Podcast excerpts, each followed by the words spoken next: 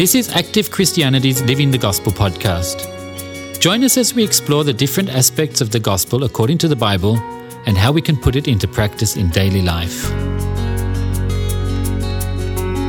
Welcome to episode number six. It's me, Milenko. And it's me, Eunice, and we're your hosts for this episode.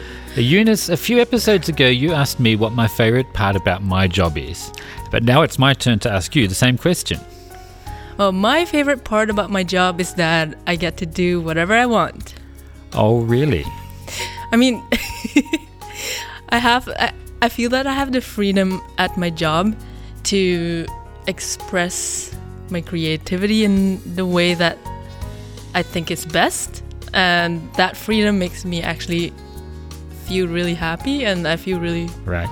like it's something really fulfilling. For Yeah. example, in social media, it's such a, in a way, flexible medium, and I work a lot in social media. So, not that I'm doing whatever I want at work, but, but you get what I mean. I also work a lot with Facebook, and I think another part of what's so fulfilling about my job is to be able to read comments from our followers, people that write to us. And it's always quite often very encouraging. It's a good learning experience. And we do read every single comment.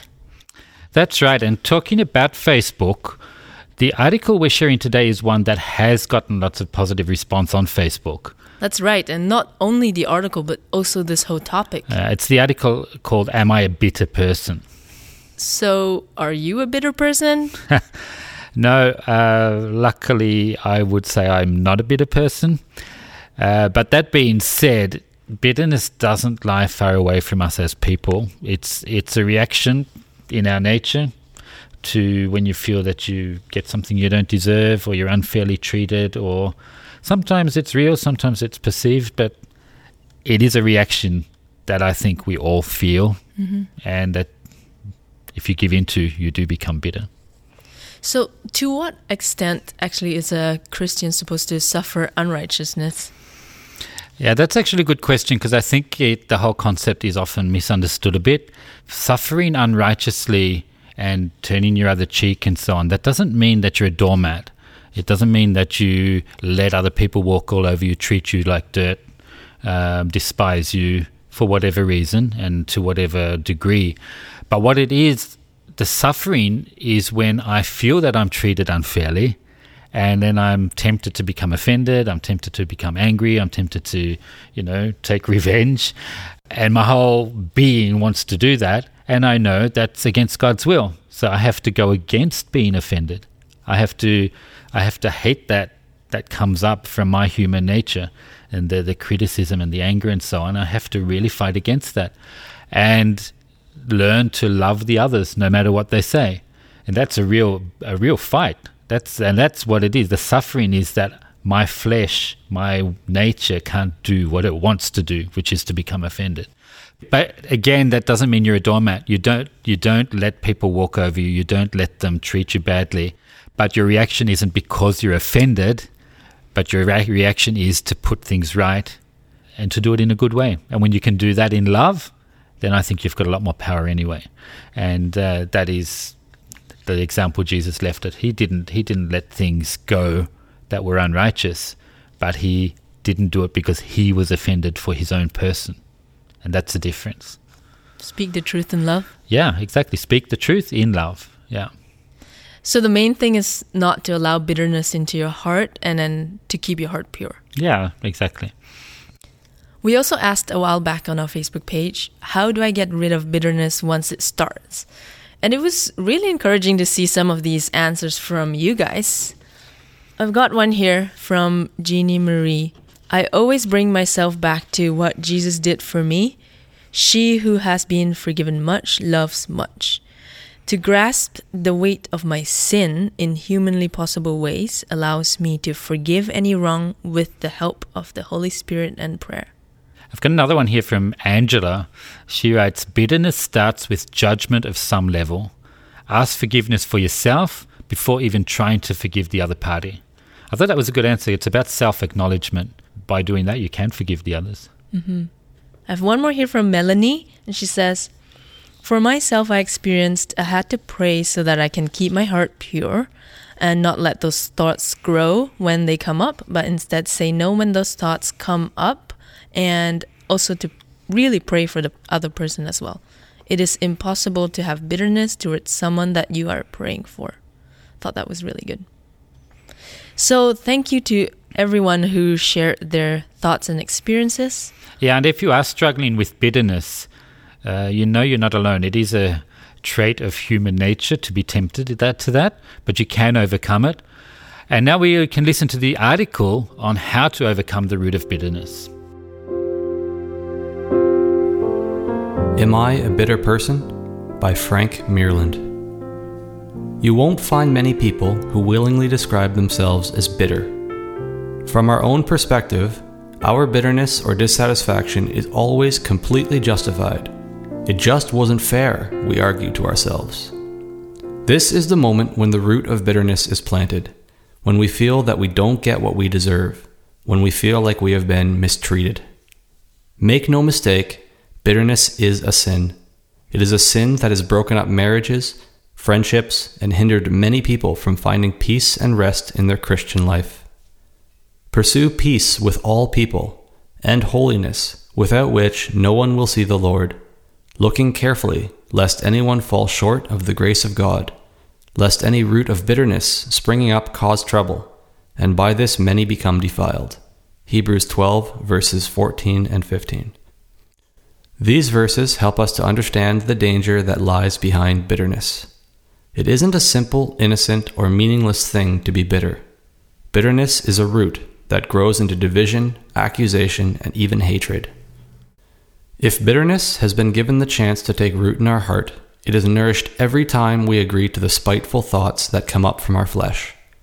Over time, bitterness can flourish in our heart, consuming any care, love, and gentleness that existed there before. This will eventually come out in our actions. Our words become razor sharp, cold, hostile. After many months or years, we may not even remember exactly why we became bitter in the first place. All that is left is the sting of accusation and hatred.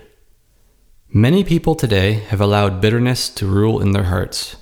But there is a way to break free from bitter and accusatory thoughts. We don't need to keep holding grudges year after year because of perceived wrongs that have happened to us. It is only after we acknowledge the sinful tendencies that are part of our nature that we can begin to take up a battle against them. This is why a person who justifies or makes excuses for their grudges, animosities, envy, or chipped shoulders will never become free from their bitterness. This person is feeding their flesh, giving in to their hidden desire to protect their honor above all else. This attitude is completely contrary to how we should live as Christians. Philippians 2:21 gives us a warning about this. For all seek their own, not the things which are of Christ Jesus. In the moments when we are tempted to be bitter, then we need to become completely reliant on the Holy Spirit to show us the truth about ourselves. Without the Holy Spirit as guidance, we quickly become self satisfied and begin to handle situations with our own knowledge, which only leads us to fall back into old habits. For if you live according to the flesh, you will die. But if by the Spirit you put to death the deeds of the body, you will live. Romans 8:13.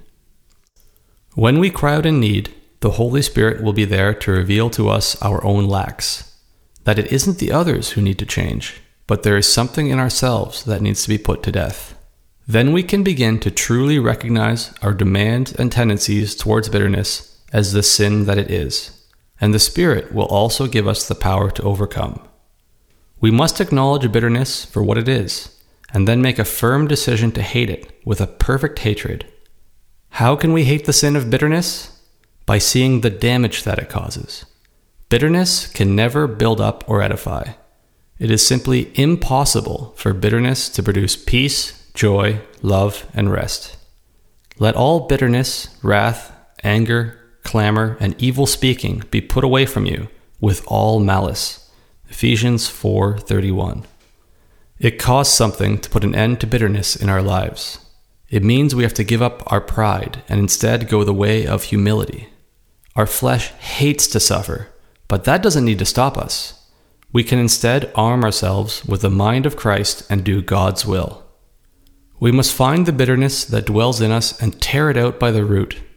We need to rely on the Holy Spirit to guide us and to help us. Choose to pursue love and all that flows forth from it. It is a decision that we need to make over and over again in our everyday dealings of life. No matter what happens to us, we choose love and goodness over bitterness and sin. Yes, the temptation to be bitter will come again, but bitterness can only harm us if we agree with that temptation. Instead, we can take a firm and decided stand against division, against envy, against sin. When we make this decision to give up our own pride and to instead esteem the others higher than ourselves, then it simply isn't possible to be bitter anymore. Let nothing be done through selfish ambition or conceit, but in lowliness of mind, let each esteem others better than himself. Philippians 2 3.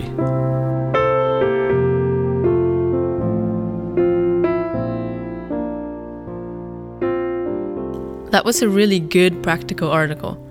And I've often thought of Philippians 2 3 as my life's motto about esteeming the others higher than yourself.